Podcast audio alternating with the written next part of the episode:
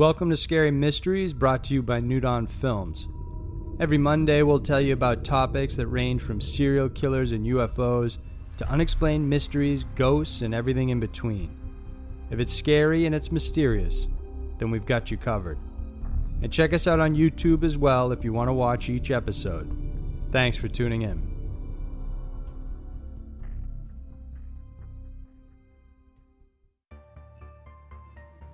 Top 5 Deadliest and Most Brutal Hitmen in the World.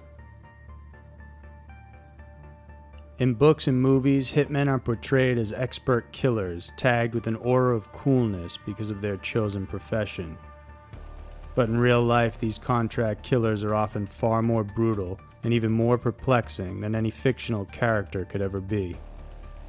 These are the top 5 deadliest and most brutal hitmen in the world. Number 5 Glennon Engleman. Dentist by day and hitman by night, Glennon Engleman led a double life. For over 30 years, he carried out multiple murders for profit. These killings were often commissioned by loved ones, friends, or co workers. Born in St. Louis in 1927, Engleman was the son of a railroad clerk. Even though he was a mediocre student, he managed to earn a degree in dentistry and set up his own practice in the neighborhood he grew up in. Engleman married twice. The first was to Edna Ruth, which lasted three years, and his second marriage was to Ruth Jolley, with whom he had one son named David. A true sociopath, Engleman admitted his only talent was to kill people without feeling any remorse. He said he enjoyed planning out the hits and thinking up ways to dispose of the bodies afterwards. But the best part of all, according to him, was getting away with it and getting paid to do it. In total, he was convicted of killing seven people, but the truth is, no one knows for sure how many victims he had. His first hit was a 27 year old clerk who was married to Engleman's ex wife, Edna. He shot him in the face, and Edna collected $64,000 in insurance for the death. He then went on to kill a business associate, Eric Frey, by pushing him down a well and blowing it up with dynamite. The insurance money for the death was divided between Engleman and Frey's widow. His third victim, Peter Hamm, was shot on the orders of the victim's wife. The insurance money collected for that was around 60,000. A rich couple, Arthur and Vernita Gusewelle, were executed next. Arthur was shot while Vernita was bludgeoned to death. Months later, their son Ronald was also murdered by Engleman so that his wife could collect millions. His last known victim was the owner of the St. Louis Dental Laboratory, Sophie Marie Barrera. Apparently, Engleman owed her $14,000 and she threatened to sue him if he didn't pay up. She was killed one day when she got in her car and it exploded. Despite his record, Glennon wasn't captured until after his girlfriend told police that he admitted to her that he had killed several people.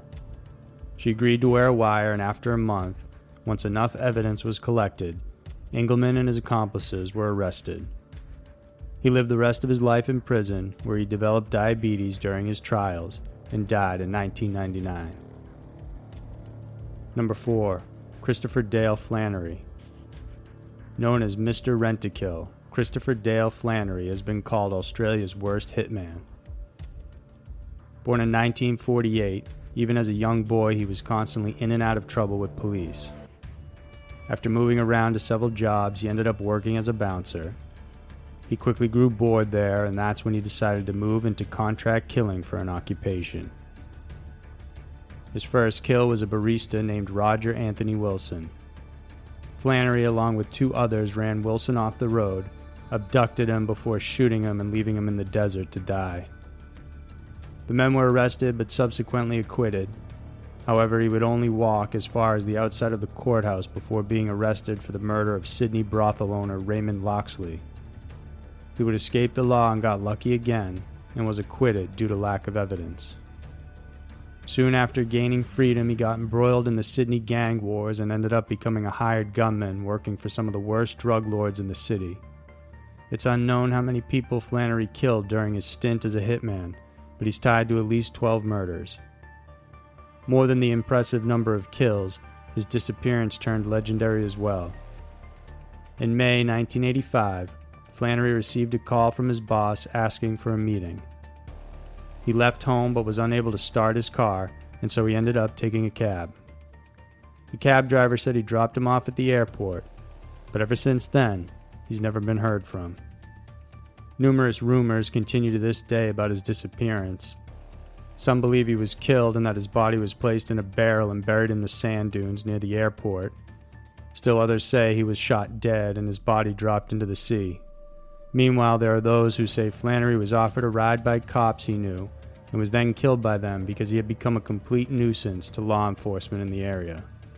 He left behind a wife and two children, and to this day, nobody has any answers as to what exactly happened to Australia's worst hitman. Number 3. Giuseppe Pino Greco. Coming from a long line of mafioso, it was no surprise Giuseppe Greco would turn into one of the most prolific mafia criminals to ever live. During his lifetime, it's estimated he killed somewhere between 80 to 300 people. Even though he rarely killed alone, he took part in each of the killings, making sure he was present when his victims died. Pino, as he was known, was a member of the Ciaculli Mafia based in Palermo. Their head was his uncle Michele Greco, and the family was closely allied with the Sicilian Mafia.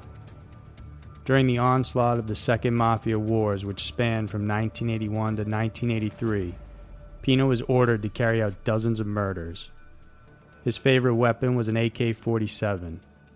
Some of those he killed were prominent bosses from other families, including murdering the son of Salvatore and Inzerillo. Pino cut the 15 year old's arm off before shooting him in the head and then dissolving his body with acid. All this because the kid swore to avenge the murder of his father. During his killing spree, Pino would take his victims to the Room of Death, an apartment ran by his close friend and ally, Filippo Marchese. Together, they would torture and murder their victims before dumping their bodies in barrels and dissolving them in acid, or throwing their body parts in the ocean. Pino and Marchese would strangle victims, with each one holding the other end of the rope and pulling at the same time. Despite a long friendship, Pino ended up killing Marchese because he was ordered to. In 1985, Pino suddenly disappeared. It was thought he went overseas, but in fact, he had been murdered. He was shot at home by two close friends, Vincenzo and Giuseppe. Apparently, Pino's rising popularity among the younger mobsters was going to his head and so he had to be taken out in order to avoid further distractions. There's no mention of what happened to his body, but it's likely it was dissolved in acid or fed to the pigs, since these were common practices. Number 2. Alexander Solonik. Nicknamed the Super Killer, Alexander Solonik was a primary killing tool for the highest mob bosses in Russia what makes him unique is that he was ambidextrous and could shoot a gun using either hand. Despite being imprisoned twice, he managed to escape both times. By his second escape, he decided to join a local syndicate and become a hitman. His first kill was the leader of a rival gang in 1990. After six months, he traveled to Moscow and killed another important Russian mob boss. He also eliminated one of the most powerful mobsters in Russia Ottari Vantrishvili after Alexander failed to extort money from him. By this time, police were on to him, and he was apprehended in the marketplace with a friend shortly after. He managed to open fire in the police department using a concealed weapon in his coat and shot several officers before he was subdued and sent to prison. However, yet again, he managed to escape. Alexander disappeared from Russia completely and showed up in Greece, there he had a group of 50 men dealing with drugs and various contract killings. By now, he was known throughout Russia, his face and name appearing on Russia's most wanted list. In February 1997, it was reported in Greek papers that the body of a Russian mob boss was found strangled to death. Even though there were no identifying documents, it was nevertheless proclaimed to be Alexander's body. Authorities then went on to raid his villas and found various weapons, drugs, and money. But plenty of people believe he may have faked his own death and then escaped, which would be fitting for someone who had gotten away so many times before. Number 1. Richard Kuklinski. Nicknamed the Iceman, Kuklinski admits to getting excited about the hunt more so than the actual killing. During his reign, it's estimated he killed between 100 to 250 people. However, he proclaims it is his rule to never kill women and children, so all his victims were men. Born in New Jersey in 1935, Kuklinski grew up in a rough family and had to constantly put up with abuse from his parents. The daily beatings he and his siblings got took a toll on all of them. One of his brothers died at the age of 10. His older brother turned out to be a killer and rapist, while Richard also turned to killing for a profession. So far, only his sister managed to live a quote unquote normal life. By the age of 10, Richard was torturing animals for fun. At just 14, he committed his first murder by killing the leader of a local gang. By his own account, he said he removed the gang leader's fingertips and teeth and dumped the body off a bridge. In the 50s, he became affiliated with several prominent mob families in New York and Newark. He was constantly doing routine jobs like hits and robberies for the Gambino family and other mafia syndicates as well. Aside from the ordered hits, he also killed for his own enjoyment. He would randomly kill homeless people or his own gang members and often experimented with different manners to dispatch his victims.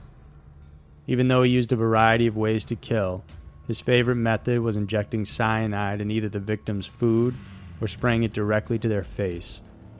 He would often torture his victims first, injuring them in a way so they could slowly bleed to death.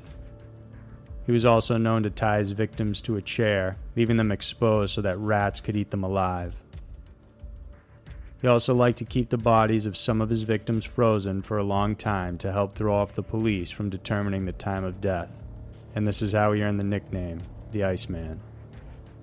In 1960, Richard got married, had three children, and made his family believe that he was a businessman.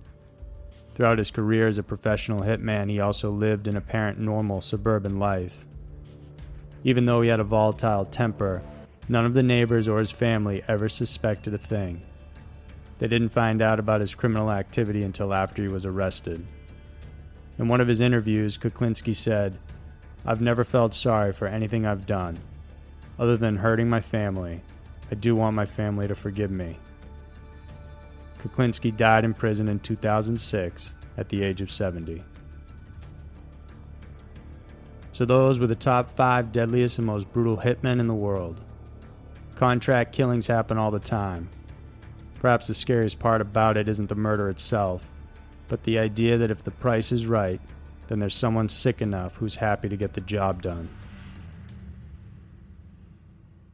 Thanks for listening, and remember to subscribe and check out Scary Mysteries on YouTube as well for additional videos. I'll see you next week.